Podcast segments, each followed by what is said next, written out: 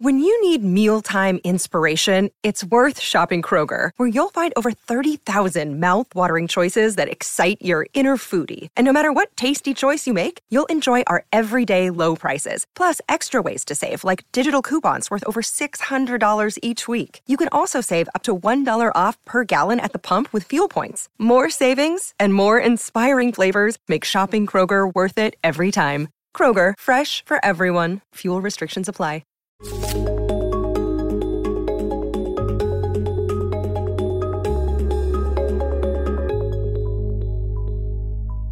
Welcome to Real Vision Live. I am Ed Harrison for Real Vision, and I have the distinct pleasure of welcoming James Davolos, who's a portfolio manager and research analyst at Horizon Kinetics, for his inaugural Real Vision interview. James, welcome to Real Vision. Thank you so much for having me. Really excited to be here.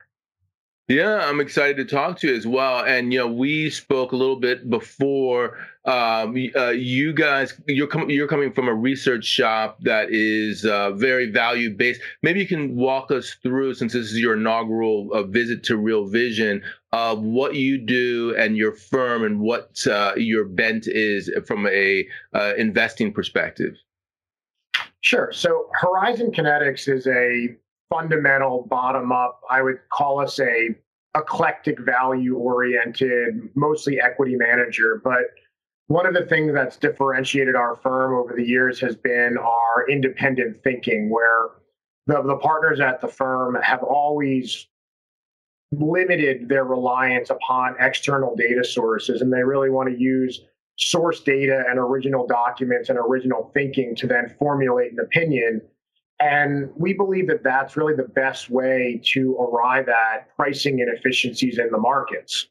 So I joined about 15 years ago and have been following a variety of different sectors and themes and investments. And today we have really arrived upon a focus on what we call hard assets, uh, capital light approach to hard assets.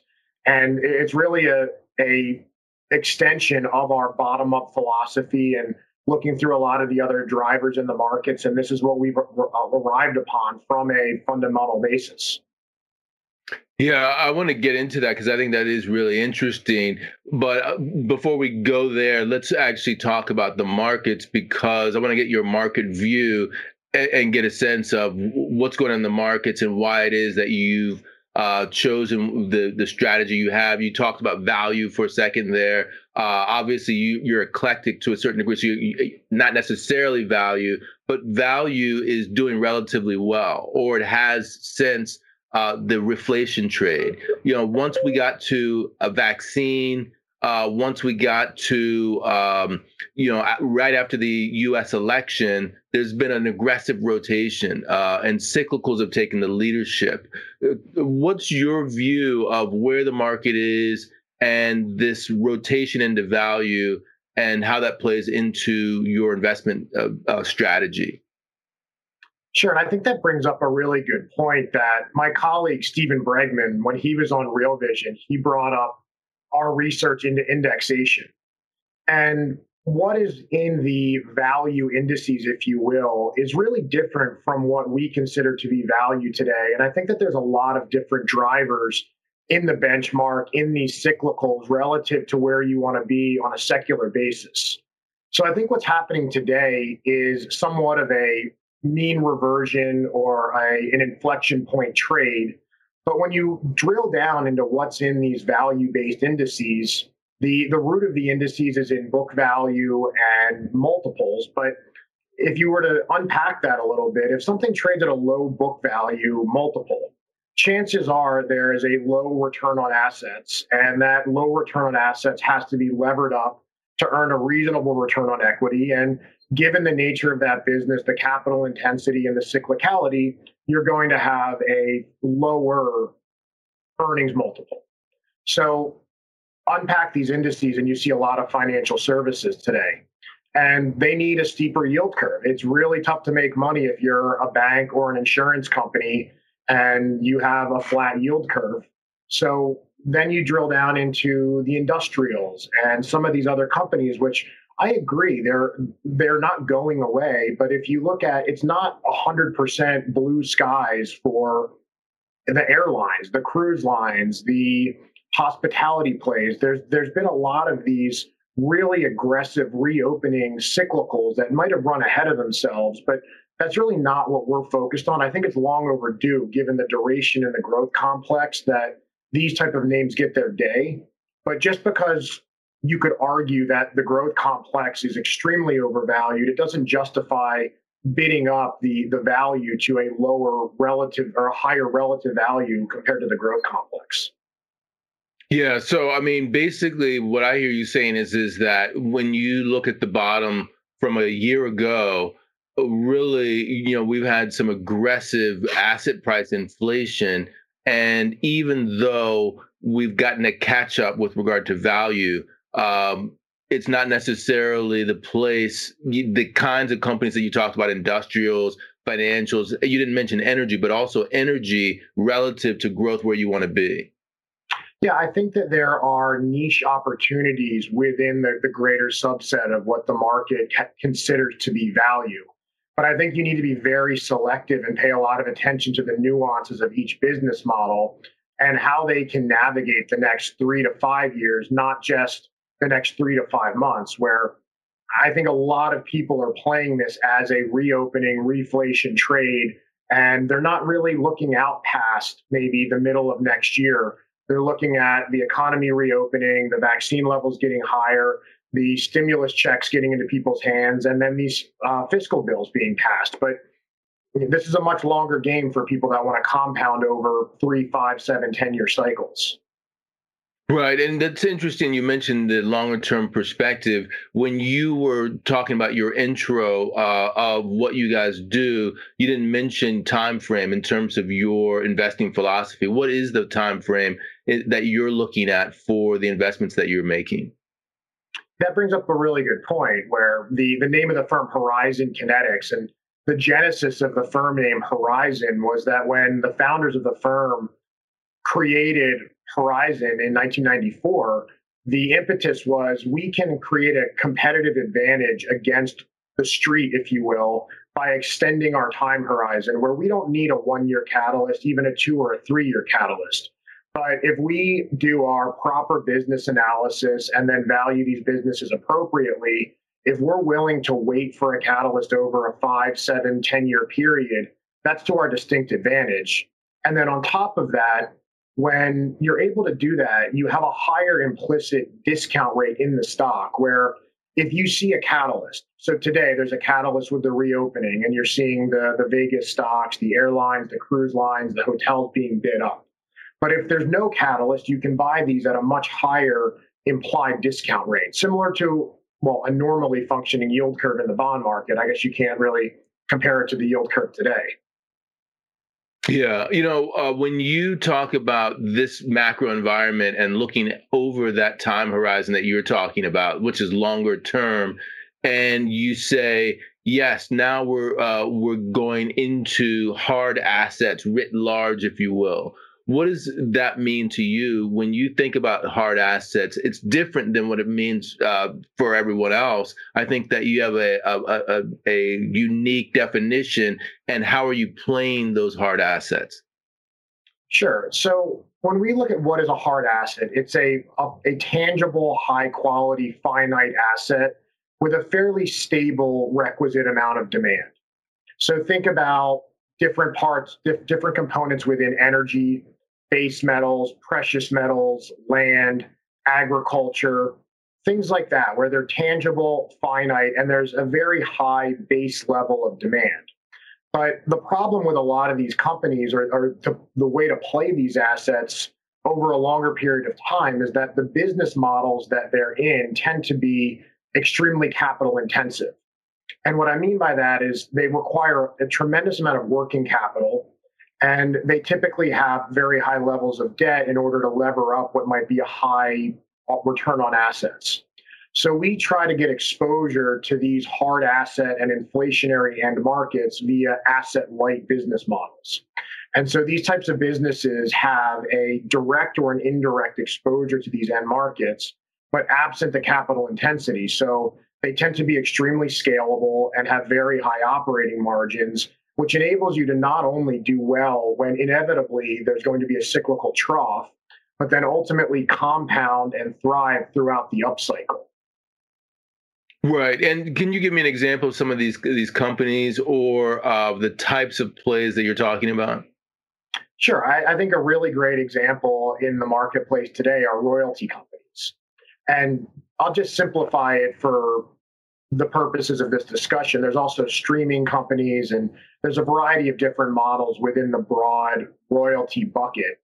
But there, it's a very large liquid market in the precious metals uh, arena um, a growing uh, market within energy, and then there's some eclectic ones in iron ore uh, and things like that. But basically, the business model is that these companies have a financial interest in the production of a mine or a well, and they have little or no variable expenses as the operator extracts the energy or the ore. So let's just use a, a mine as an example if BHP Billiton were to be operating a very large copper mine or iron ore mine, the royalty holder might earn, might hold a 5% royalty on all production out of that mine. So the miner is spending hundreds of millions, if not billions of dollars to extract that ore, and the royalty holder is simply just cashing checks. And again, as I mentioned, there's different nuances within streaming agreements and royalty agreements, but these tend to be a really powerful compounding mechanism to play these inflationary end markets over full cycles. You know, when you uh, said the five percent, that's interesting. Uh, what uh, what's the incentive for, say, BHP Billiton or any other miner to uh, give five percent of their stream of cash flows away to another company? So it's different between energy and precious metals. So in the energy space, these royalties tend to be a function of land ownership. So imagine you were a, a ranch holder in Loving County, Texas. You might sign an operating lease with Chevron to drill on your land where they give you an upfront payment. But in addition to that upfront payment, you also stipulate that 20% of all oil produced on your land is going to go to you as the mineral holder and the landowner as part of that lease. Precious metals are a bit different because it's more of a financing mechanism where if you have a mine that requires a couple hundred million dollars to develop, but you're not in a position where you want to take on balance sheet debt where it has a cash interest burden, it's much more efficient to sign a, a royalty agreement or a stream so, just in a simplified example, you could get your upfront couple hundred million dollars to finish your mine, but then instead of paying cash interest, which starts accruing day one, you're just giving away incremental production in the future to the royalty holder. So there's two different types. One is a financing mechanism, the other is a function of land ownership, but the business models are very similar when you look at the operating metrics and the and the, the attractiveness of these businesses. You know, the interesting bit about it is uh, when you mention full cycle returns, you you talked about the trough because to me, what's interesting about uh, the royalties is is that when you look at the cycle, you're getting a relatively stable stream of cash flows. How does that uh, work over the entire cycle for the royalty company versus, say, the underlying company that is uh, more uh, uh, leveraged to the business cycle? Sure. So I think a great example would be the energy companies, the, the US based energy companies in 2020. There's a variety of these companies that do not have any debt and have extremely high operating margins. And they actually, there's a few that actually were cash flow and net income uh, profitable through every quarter of 2020.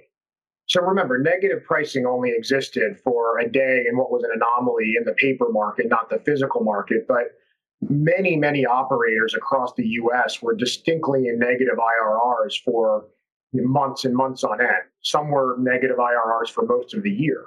So these companies were extremely profitable through the entire year where you saw bankruptcies and you saw massive write downs and you saw negative net income in some cases for companies every quarter and the full year.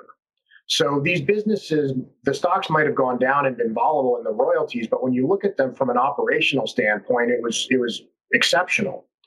When you look at the gold companies, it's similar, but it's actually even better when there's a down cycle for them because if you go back to the last gold peak in 2011, a lot of the gold miners were very aggressive in expanding capacity and gold went from over 1800 and back down and tested a thousand. So all of a sudden they have debt on the balance sheet they're expanding and they have mines with higher break evens the a royalty company stock might go down but you have no you have no debt and you have this stock that you can use to basically issue to sign tremendous royalty agreements at the bottom of the market when they're stressed and distressed sellers. So the gold companies, the gold, the, the gold streaming companies generally will also remain distinctly in the profit through the bottom of the cycle while investing accretively. You know, if as an example, you know, for let's say you look at uh, GDX, uh, or you look at the spot gold price at a trough, what kind, uh, and you compare that to the royalty companies, what kind of uh, return profile differential do you see at the trough? Sure. So I think full cycle is is a, is a I think a better example, and then I'll go to the trough because mm-hmm. you go back to 2011, you can look at the GDX, you can look at the leading gold royalty company Franco Nevada, and then you can look at Spot. Spot is down about seven or eight percent over 10 years. So pretty miserable experience if you bought, especially if you're rolling the physical contract and you have the decay and and and the, and the negative yield of that. If you bought GDX, you're down about 50%. If you bought Franco Nevada, you're up about 160%. So that shows you a full cycle where you've gone from the previous peak to the trough to where we are today. Personally, I think we've got a lot higher to go. Now, if you were to go to the bottom of the trough when you were actually around a thousand an ounce, if you want to make a directional binary levered bet where you think gold is going to 5,000, you don't buy the royalty companies. You buy the most speculative, levered, small cap gold company that you can find where it needs, it doesn't even make money at 2000 an ounce because it's basically a massive call option on the survival of this company. So that's not really what we're looking to do. We're looking to basically play this over a full cycle and avoid that binary bet where if you're wrong or you're early, you can get knocked out or lose a heck of a lot of money. Yeah, um, you know, tell me then about how that looks in the oil space, like XLE as an example. Uh, what does that look like?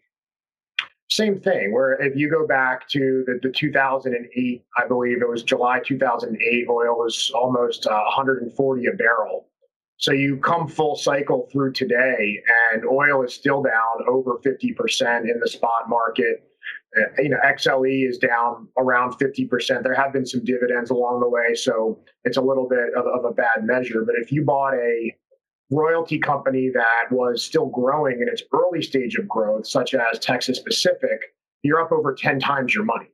And so that's a bit of a unique scenario. And, and they were very fortunate and wise. They never took on any debt financing and they have an extremely uh, lean operating structure where at the time they were printing 90% gross margins. Uh, but if you also go off the trough through the high, there's ways to, again, in energy, off the the negative print last year through today, you could have bought some of these small cap companies where there's a very high quality operator in in Texas and New Mexico Matador where it got down to a dollar, and I don't think it was ever a going it was ever a bankruptcy candidate, but now I think it's 22 25 dollars. So you made 25x, but just such a different risk profile to basically be willing to run into that burning house at the bottom of the oil market last year with that E&P versus the royalty co. You're a podcast listener, and this is a podcast ad. Reach great listeners like yourself with podcast advertising from Libsyn Ads. Choose from hundreds of top podcasts offering host endorsements, or run a reproduced ad like this one across thousands of shows to reach your target audience with Libsyn Ads. Go to libsynads.com now. That's L I B S Y N ads.com. Yeah, very, very interesting. And, you know, uh, behind that, I would say is the concept that uh, we're we're potentially looking at inflation going forward. You know, not just asset price inflation, but actual real inflation, which means that people are thinking about hard assets. Maybe you can walk me through, you know, sort of the uh, the macro view that your house has in terms of the the fundamental uh, economic environment that we're going to be facing over the medium term let's call it you know the next uh, 6 12 24 month time frame Sure, it, it's fairly simple. It's it's basically that the the amount of money supply growth is colliding with a fiscal dominance in central bank policy. The monetary game has been played for 50 years, and you're basically at the limit. And there's also political impetus worldwide to shift towards more fiscal dominance. You're seeing it with stimulus checks, and now you're seeing it with infrastructure and different types of spending bills. So if you have this money supply growth, 25, 27% M2 growth since the beginning of the COVID crisis, colliding with this, this fiscal policy, both the stimulus checks and the spending, and then all of a sudden the United States reopens in, in full at some point in 2020, there's obviously going to be a big demand component colliding with is a constrained supply side. So going back to these three royalty markets, just again to simplify, we'll use precious metals, energy, and copper as the as the as the bellwether uh, base metals. All three of these industries have basically imploded and been restructuring since the prior peak. And now there's a new variable, which is probably going to keep a huge cap on supply even more, which is ESG. So think mm. back to the last copper peak, which was 2005, 2006 you had all of these global majors, Rio Tinto, Anglo American, Glencore, you name it, basically scrambling to add capacity, thinking that the BRICS growth was going to last forever. It didn't. The bottom fell out, and they basically spent 15 years restructuring, selling off assets, and streamlining the base. Same thing with energy. I mean, energy's had some fits and starts since the 2008 peak, but shareholders are basically just saying divest, get lean. We're not funding growth with no cash flow anymore. And then also gold, going back to 2011, I mentioned everybody was expanding in 2011 and shareholders got fed up. So you've got this shareholder withdrawal from the market. So they're capital constrained, colliding with ESG. So now even the, the energy companies are, are probably most in the crosshairs, rightly or wrongly, the European majors are basically saying, look, we'll we'll extract what we have in the portfolio, but we're not even looking for new for new discoveries. And then you have US shale, which is kind of the only incremental growth where investors are basically drawing their line in the sand and saying no more. And there, there's similar dynamics going on in all of these industries. And open a, an annual report for Rio Tinto, before they say one thing about the metals market, cash flow, corporate strategy, it's five pages on ESG. So even if the world was willing to give these companies money at 0% with infinite duration, the way that the, the tech companies are getting money, can they, within an ESG lens, even add the capacity that's going to be concomitant with this spending and on the fiscal side? So going back to these fiscal bills, there's a huge carbon driven spending cycle that's coming. The problem is not a problem, but a byproduct of that is it's incredibly energy and metals intensive. The amount of energy that is required to extract all of these base metals and rare earths and transport them and refine them. And then you have the call on the copper, the zinc, the nickel, all of these conductive materials. And then obviously you have the rare earths, which are going into the batteries.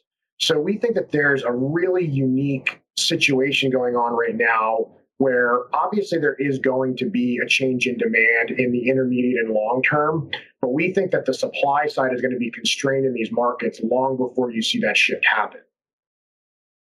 Yeah, um, the I, I, don't want to get into the politics of it all, but when you were talking about the extraction, honestly, the first thing that came to my mind is is that if it's ESG, how is this even uh, you know environmentally uh, different than extracting uh, oil, fossil fuels uh, from the ground? Because there, there seems to be a lot of energy being used. to get ESG off the ground.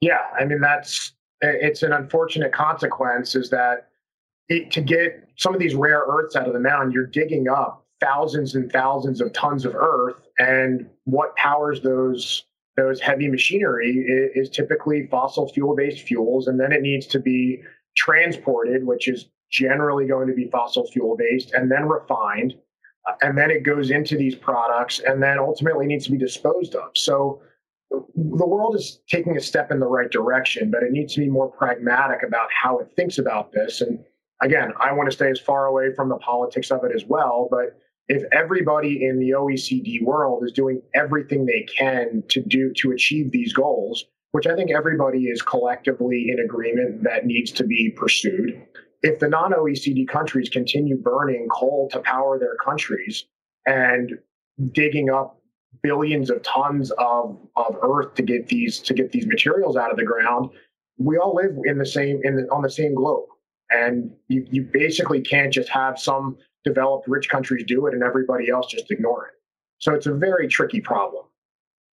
Yeah, and you know, actually, when you talk about rare earths, I think about China, and you know, the fact that they've been in the headlines um, uh, with a tete-a-tete against uh, Europe, the UK, Canada, US, you name it. There's there's definitely te- global tensions that are that are happening. Uh, so definitely something to watch that that whole market. You know, on the on the uh, macro front, I want to go back to the whole inflation concept because when you're talking about not just supply constraints but also fiscal dominance, you're looking at a situation which a lot of people are thinking is going to create inflation. Um, do you think that that has an impact in terms of the uh, the fundamentals in gold, precious metals in, in particular? I think that anything that is finite and a store of value is going to have utility in the world ahead. And one of the things that I think is somewhat missed in the inflation debate, and there's brilliant people on both sides of this. There's the inflationists, the disinflationists, and the deflationists. But you can come about it through any number of highly technical macro approaches. But one thing that you can't quantify is behavioral finance. And this is something that I've been a student of for many years. And the psychological component of consuming. So let's say you do have this fiscal dominance and you do see median households who start to have more disposable income. That's where the propensity to consume is. It's not a billionaire adding another zero to her net worth, but it's also the psychological component of realizing what is the utility of saving when I'm going into a 10 year US government obligation with a negative real yield? What am I really achieving? Even if it wasn't a negative real yield, what am I really achieving if I was getting 160 basis points gross in the first place? And if you go back to the 60s and 70s, the seeds were sown well before you saw inflation really run away in the 70s, where you had Vietnam War spending, you had Medicare and Medicaid instituted, you had the removal of the gold standard.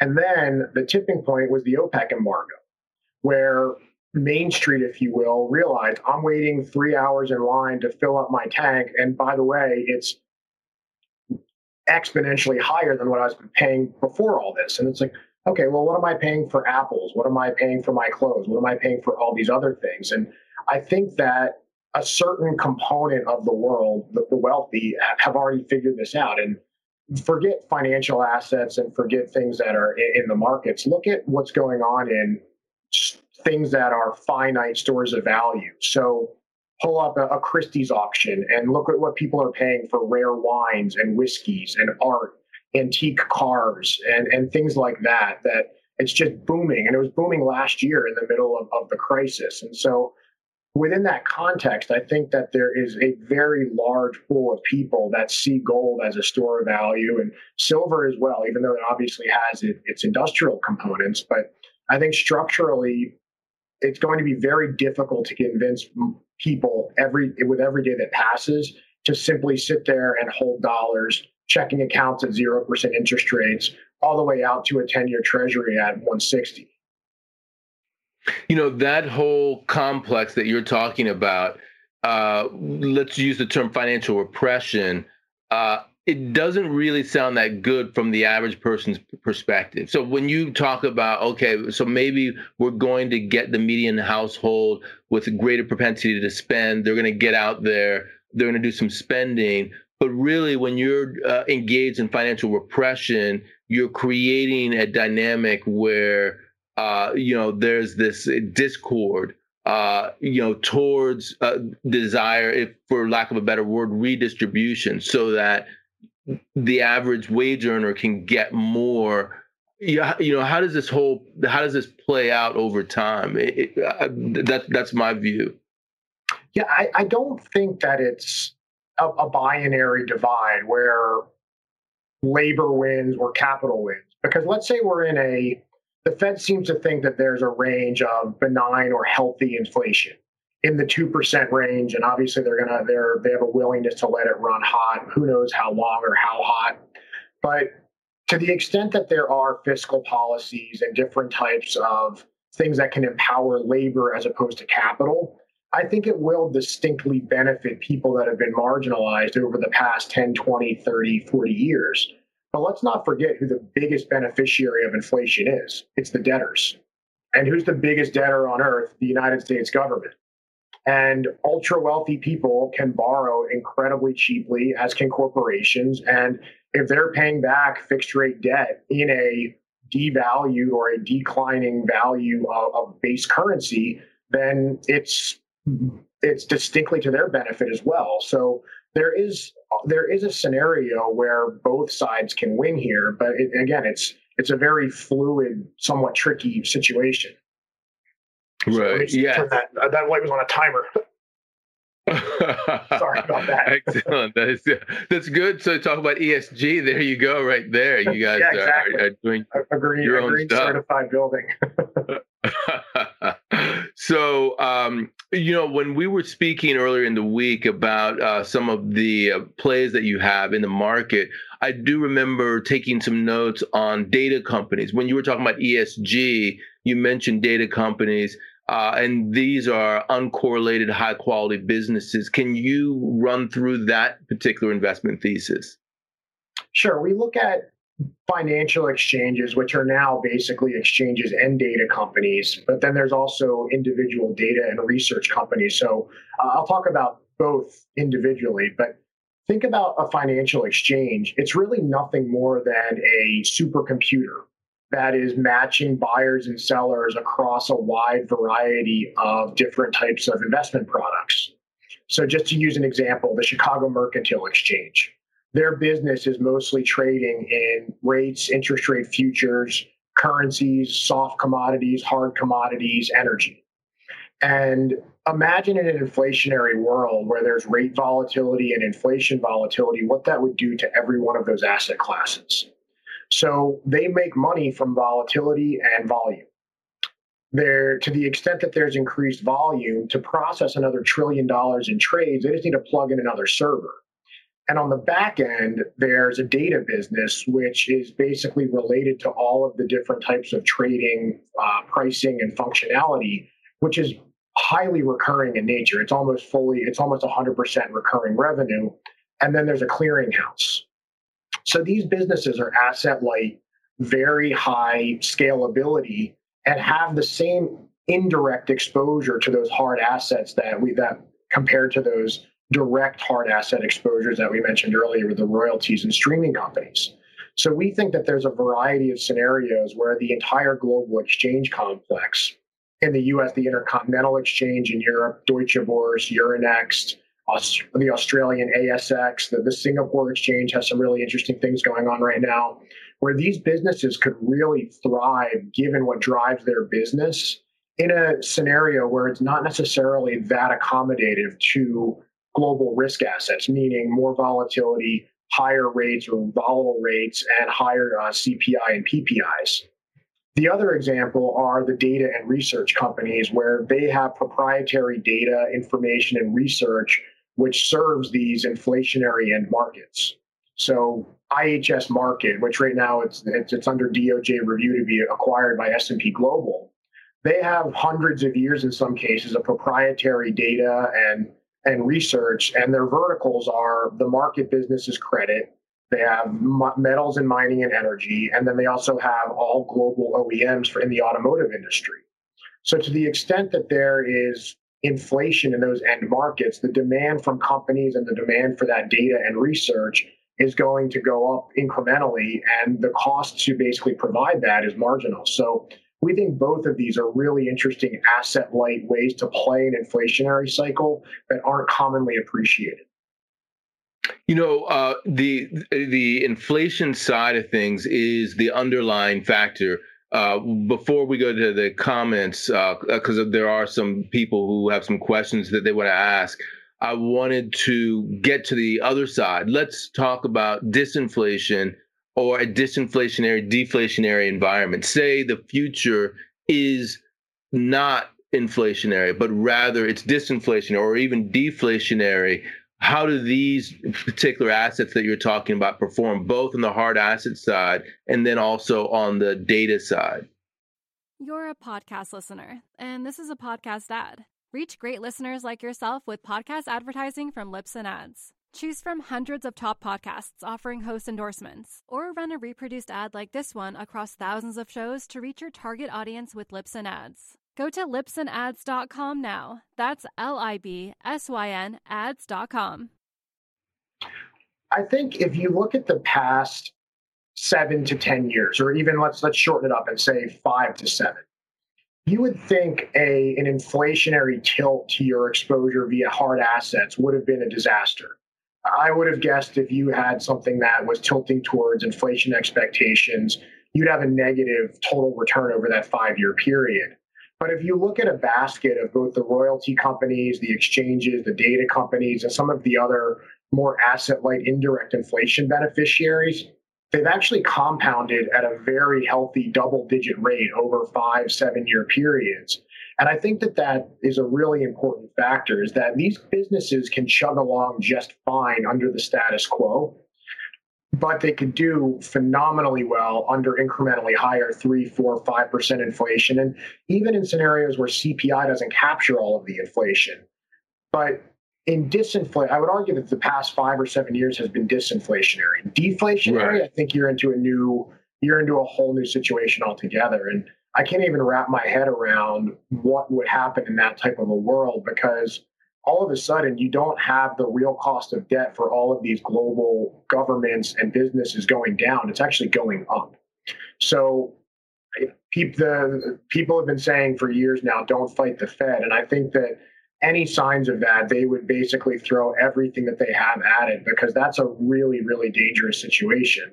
But to answer the question directly, I think that this portfolio would, would struggle under legitimate deflation, whereas the upstream capital intensive businesses might very well be restructured. Right. Yeah, uh, that makes a lot of sense, and I agree with you about the disinflation versus deflation. We've had a disinflationary environment uh, deflation, you know, uh, debt deflation in particular, those are pernicious, and uh, that's not something that we've had since basically the 1930s. So uh, that that's that would be an outlier. So James, let me uh, let me run through some of the questions. I'll use this as an opportunity to tell the uh, viewers that if you have any questions, send them in now because we're going to run through the rest of the questions, and then we'll call time at the end. Um, a lot of good questions on the underlying businesses here, as well as inflation. But let me start here with Ralph, who has three questions. The first of which is how does uh, how does James expect uh, inflation to play out globally? And what he means is Europe, Asia, and the U.S. Uh, and he's thinking in particular for developed nations. Yeah, that's actually a really good point because if you look at what's happening in Europe right now, it is wildly different from what's happening in the US in terms of things opening, cases declining, vaccination rates. And Europe is, is structurally in, in a really difficult situation. Uh, I think there's differences within a lot of the Asian economies, but they're arguably doing better than the US. So, again, I, I really want to make the differentiation between CPIs and these finite hard assets where I think it's almost a guarantee that all of these governments are going to be throwing trillions of dollars into different types of fiscal policies that are going to reflate or inflate some of the end markets. But we definitely don't want to make a or don't want to make a strong opinion on what CPI is going to be doing, especially given the nuances of, of Europe and, and, within the full global context. Uh, here's a second question from Ralph. Uh, so uh, he asked, uh, how would uh, David consider buying, or actually, he says, would David consider buying real estate uh, to profit off the depreciation of the mortgage just for this purpose? I think that on a, on a one-off basis, if you're a, wealthy investor like Real Vision's friend Hugh Hendry, where he's borrowing at next to nothing to buy mansions in finite islands in the Caribbean, that's great. um, but actually, we play a little bit different asset light um, because it's it's tough to scale, and obviously he's in a unique situation down there. But think about something like Brookfield Asset Management, where granted they have some capital invested alongside you but they're effectively the GP on hundreds of billions of dollars of real estate and global listed infrastructure, some of which is renewable. And rather than being in that capital intensive business where you're levered up in a property or a project where cap rates have been compressed so low, I'd much rather be sitting there at the GP level with Bruce Flatt at Brookfield, clipping those fees. And to the extent that they can basically benefit from that dynamic, I feel like that's a really interesting asset light way to do it. Right. Yeah. Uh, again, asset light. I do like how that permeates uh, what you're talking about. Is that uh, you don't you don't necessarily want the the assets, but the the cash flow stream associated with those assets, and uh, you know not having the capex associated with owning the actual assets itself as much as possible. Uh, I, I, somehow I think I said David in there. I, um, I really meant James. Well, here's the third question from Ralph. Uh, he asks, uh, what are the best ways for young people to profit off the inflation other than investing in uh, one's education? Oh. well, I certainly would not want to do any, I would not want anything to do with the fixed income uh, world. I think that some of these asset light inflation beneficiaries are really interesting. And I think that they can refer to other events that Real Vision might have had in the not too distant past to look at other stores of value that might do well in the event that we were to have high inflation. Yeah, you know, uh, I don't know if we want to get into this. You know that we're doing the crypto gathering right yeah, now. That's, that's what I'm. uh, so you you just you just tripped the magic word there when you talk about other stores of value. Uh, so uh, when you talk about other stores of value, what are you talking about exactly?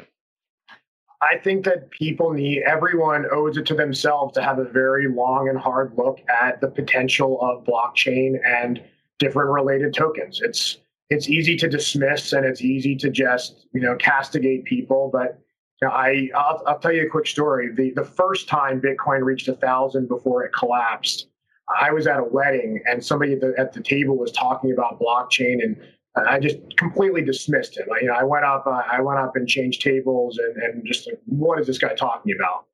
And then our CIO starts talking about it. I was like, wow. And then I, I actually looked back. I was like, wow, this guy actually works for somebody who really knows what they're talking about uh, in terms of crypto, and someone I respect a lot. And I, I did myself the service of actually learning about it. And I think that everyone should learn about what these types of technologies can do in terms of a store of value. And if you come out with a conclusion that you want nothing to do with it, then you know you've done your diligence and you've reached your conclusion on your own. Great. Yeah, I think that is uh, that is good advice, and uh, you know maybe that's it for crypto in this conversation. But uh, very well said, uh, James. I appreciate that. Um, here's here's another question for you. It's from CB. CB asks this: uh, Why do you hold so many exchange stocks in your portfolio?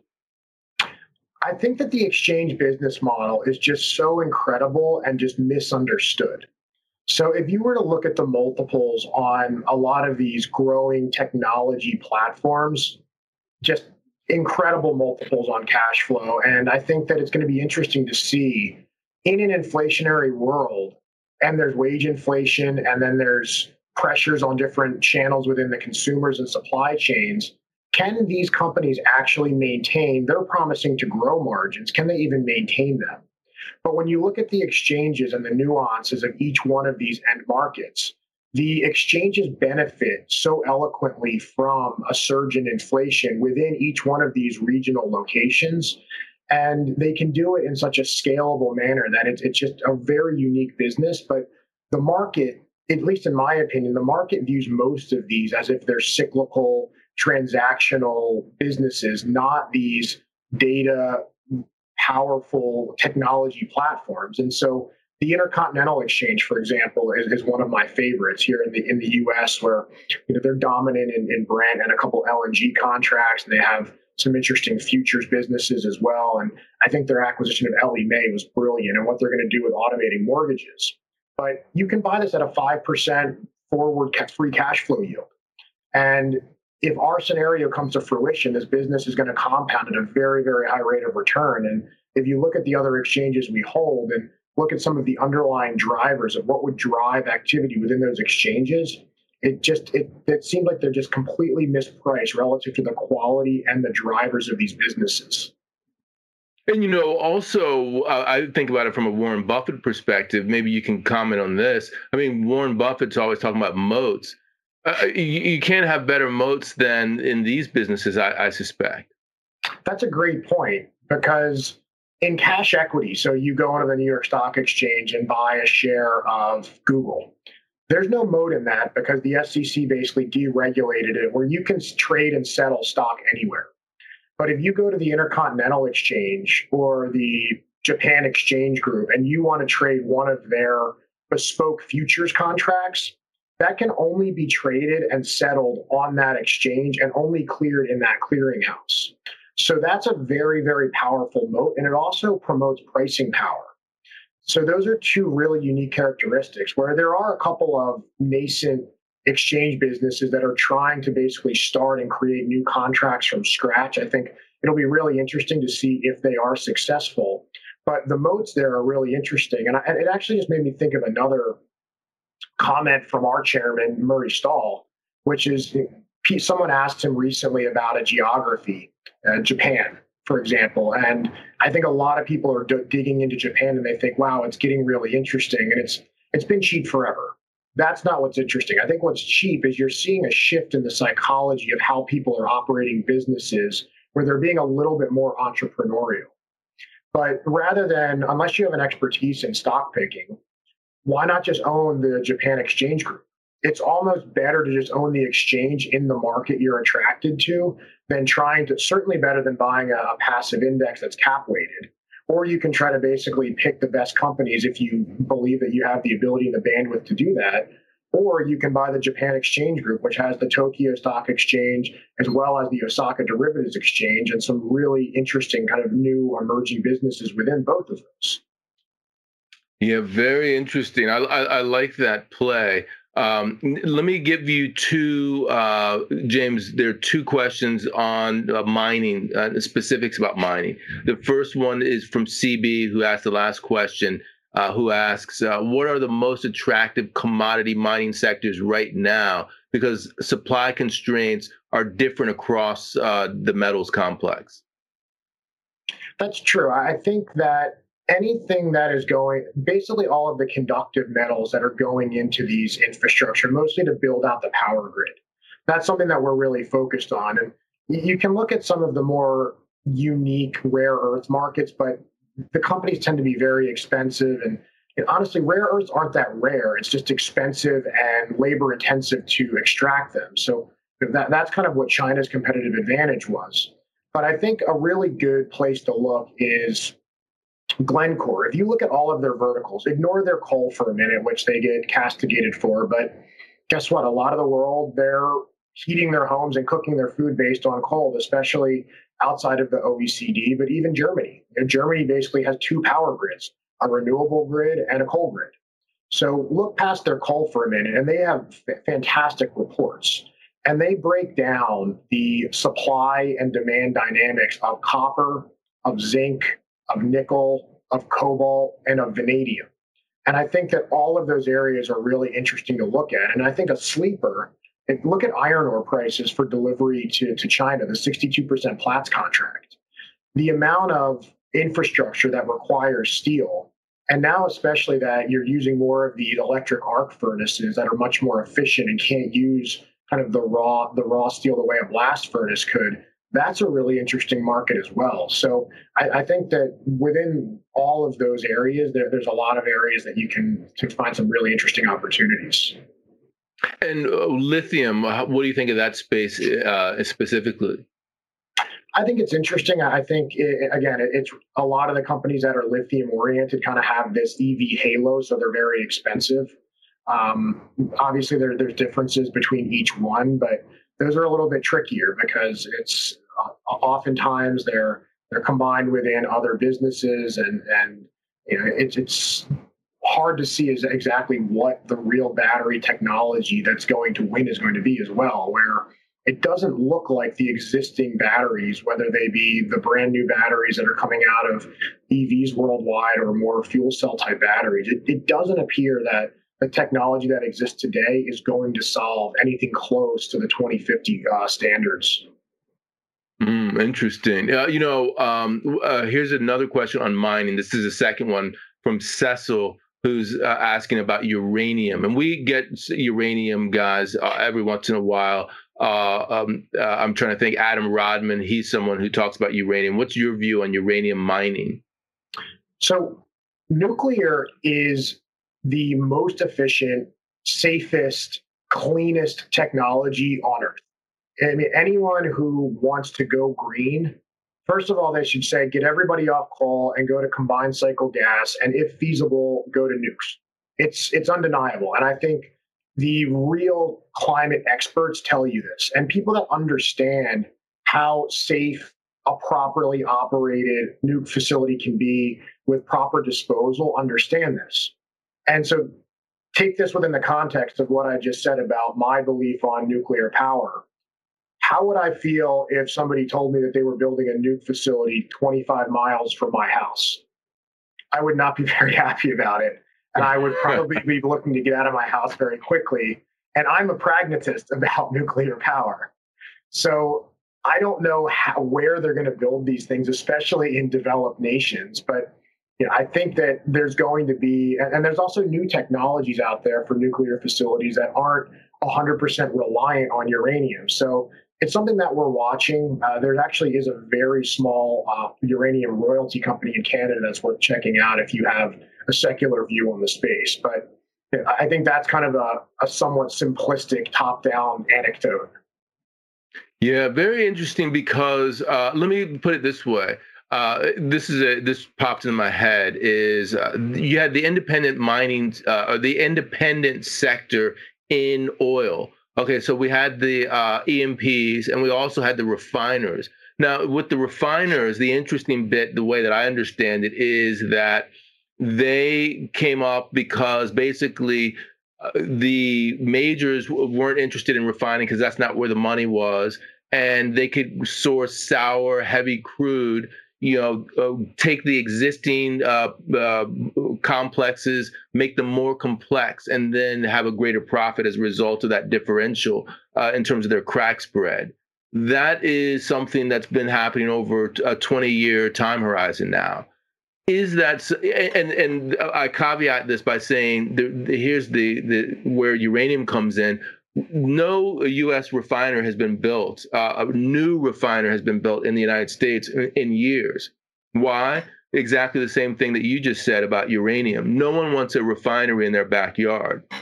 So, is it possible that uh, we could see something where uh, you there's some sort of renewable uh, you, you, know way to uh, deal with um, the existing infrastructure for existing uh, power plants that are nuclear power plants. That something comes up in that regard.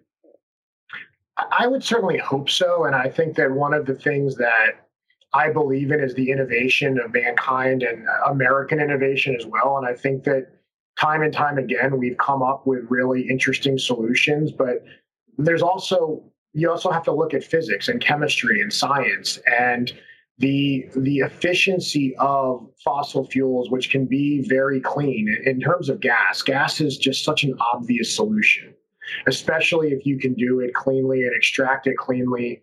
In the US, we have tremendous amount of liquefaction and export facilities where that just it, it's such an obvious link towards getting going taking a step in the right direction and uh, also with nuclear i think that in, in the right situations and where it can be done without public outcry i think that makes a lot of sense too but a, a pragmatic approach to all of these problems is probably how what best serves everybody yeah, uh, let me go back to this uh, fiscal dominance and the uh, spending side of things, uh, because Patrick is asking this question, James. He asks, How does Biden's tax proposal uh, slash potential tax increases play into Horizon Kinetics thinking? Does Horizon view tax increases as a threat to stocks and I would say actually to your specific portfolio?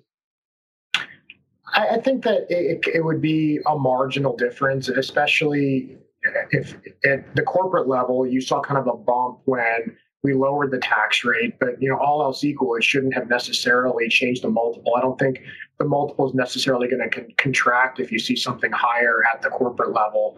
I, I think households are a little bit trickier, um, where a progressive tax. Again, I mentioned that the propensity to spend sits within the median and, and around the median household. So the ultra wealthy getting taxed more, I think it's just going to result in more and more people where the, the, amount of people leaving New York right now to set up shop in, in Florida is is crazy. And the amount of people that we've even seen leave the US altogether for to go to places like Puerto Rico for tax jurisdiction so I, I think that they're going to have to be very careful about not alienating the people and the businesses that are really the lifeblood. But ultimately, I think that the, the the, the secular tides are going to basically overwhelm any types of taxation that might be prohibitive of, of rising prices and activity.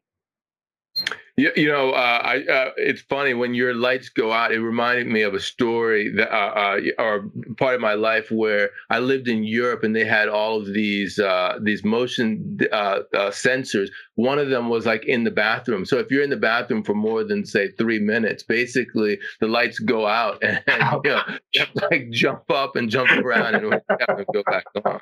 So it's very funny to see that. Uh, so I, w- we have two more questions here still, uh, uh, James. We're almost at the hour. I like to uh, go for the, an hour. If anyone wants to ask any more questions, this is the last call. Uh, Dwayne Pettis asks this um, for you. Uh, how will the value versus growth trade be affected by inflation, given that value stocks tend to have higher debt levels? Yeah, I think that's a good point. But I think ultimately, you have some things that are working in the favor of value in the form of debt. Because especially if it's long duration fixed rate debt, you're paying back your debt in a cheaper currency. So you basically have a much lower interest burden. Now, obviously, there's going to be a time when you have to refi, and those considerations have to be thought of. Um, and then also, you have to also think about what is your cost structure going to look like. But I think it's a lot better on that side of the equation than growth because under inflation, growth stocks are the ultimate duration asset. They have far more duration than a 30 year bond, especially companies that have zero or little free cash flow to discount today. So basically, if you're saying, hey, I'll break even in five, ten years, basically all of your valuation is in the terminal value. And so even a fractional change in that terminal value discount rate can change your present value dramatically. And I think that that rate sensitivity, you're starting to see it year to date, where look at what's happened to these high flying, no profit, what, what is it, the Goldman Sachs unprofitable tech index. Take right. a look at what's happened to that since you saw the 10 year back up to, to where it's at today. So there is a very real sensitivity. And it's also going to hit the growth stocks on the form of uh, margin compression. Everybody's pricing in you know, infinite growth and margin expansion. So what happens if growth is curtailed and the margins don't come through? So we're not really tactical investors, but given those variables, I'd much rather be on the, the value side of things than the growth because of that convexity rate sensitivity of these ultra long duration things on the growth side. Yeah, and I mean, if you look at the steepening of the yield curve, it's a de facto tightening to a certain degree, which has an impact on the terminal value. I go back to the internet bubble. If you think about uh, the tightening that the Fed was doing then, perhaps when people say there was no trigger for the internet bubble collapse, maybe that that was the trigger. That at some level, you know, people threw in the towel. They said, "Look, you know, the terminal values for these stocks mean." You know, there's no uh, IRR here that we're, never going to to to go to break even. We need to get out of growth and, and move uh, move uh, to value. And certainly that's what happened when the S and P. Uh, you know, there was a rotation of, into the S and P from the Nasdaq, and eventually the whole thing sort of like collapsed uh, at the end because everything was overvalued. Yeah, uh, that that very well could happen today as well, and I, and I think that the my personal theory this isn't even this isn't necessarily the view of my firm has always been that these digital names that were the high flyers during the lockdown there was going ultimately gravity wins. And gravity was going to be discount rate and how much profit you can earn and the full reopening of the US however you want to define that. But when you can measure economic activity in the US at 90% plus of pre pandemic levels. Personally, I think from a behavioral standpoint, people are going to question all of these work from home, digital forever types of businesses that are trading at these multiples. And that, in conjunction with pressure on discount rates and pressure on margins, is going to be really tough for you name it, fad stock of the last 18 months to continue at this pace. Yeah, agreed. Uh, the last question for you here. I'm trying to get the name here. It's Srini. Uh, can James comment on brokerages? On brokerages? Yeah, because you were yeah. talking about exchanges. Sure. Yeah. Uh, love, so what about brokerages? Love, love brokerages, and I think one of the best examples, which is very apropos today with what's happening in the Suez Canal, is shipping brokers. So there's a very interesting shipping broker that's publicly traded in London. And think about look at Maersk today and look at the look at shipping rates right now, where a year ago you would have never thought that shipping rates could be where they are, nor utilization rates near 100% in the container space. But you also are tying up billions and billions of dollars in owning and operating these vessels. You have the IMO 2020 fuel standards, which I think still hasn't fully worked its way through the system. You have staffing, you have all of these hurdles, which is why Maersk and its peers trade at very modest EBITDA multiples. But what if you're a shipping broker where you simply earn a margin on A, the higher leasing rates, and then B, the higher volume of leasing? And so, yeah, you'll have to pay a higher commission and maybe hire a new a broker or two, but it's a wonderful business model. Same thing with insurance. If look at the most recent Marsh McLennan uh, insurance survey on the trajectory and volume of premiums and underwriting. So you have a positive underwriting cycle in terms of volume, as well as the firmest pricing we've seen in seven to 10 years.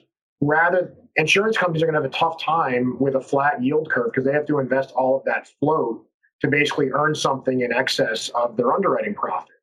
But if you're a broker and you're simply just earning that spread on volume and premium, it's really the sweet spot to be. And you know, I, would mentioned that both of these, both the insurance broker and shipping broker, traded pretty reasonable valuations relative to those fundamentals. So, love the space. Excellent. Yes. Uh, so, James, I mean, great discussion. I learned a lot personally in terms of hard assets and also asset light strategies. So, I want to uh, thank you for taking the time to walk us through that and to answer the questions, and hope to have you back on Real Vision soon. Yeah, this was great. I really enjoyed it. And uh, when I come back, I'll make sure to set my light timer a little bit longer. Excellent. Well done. Thank you again. Thanks so much.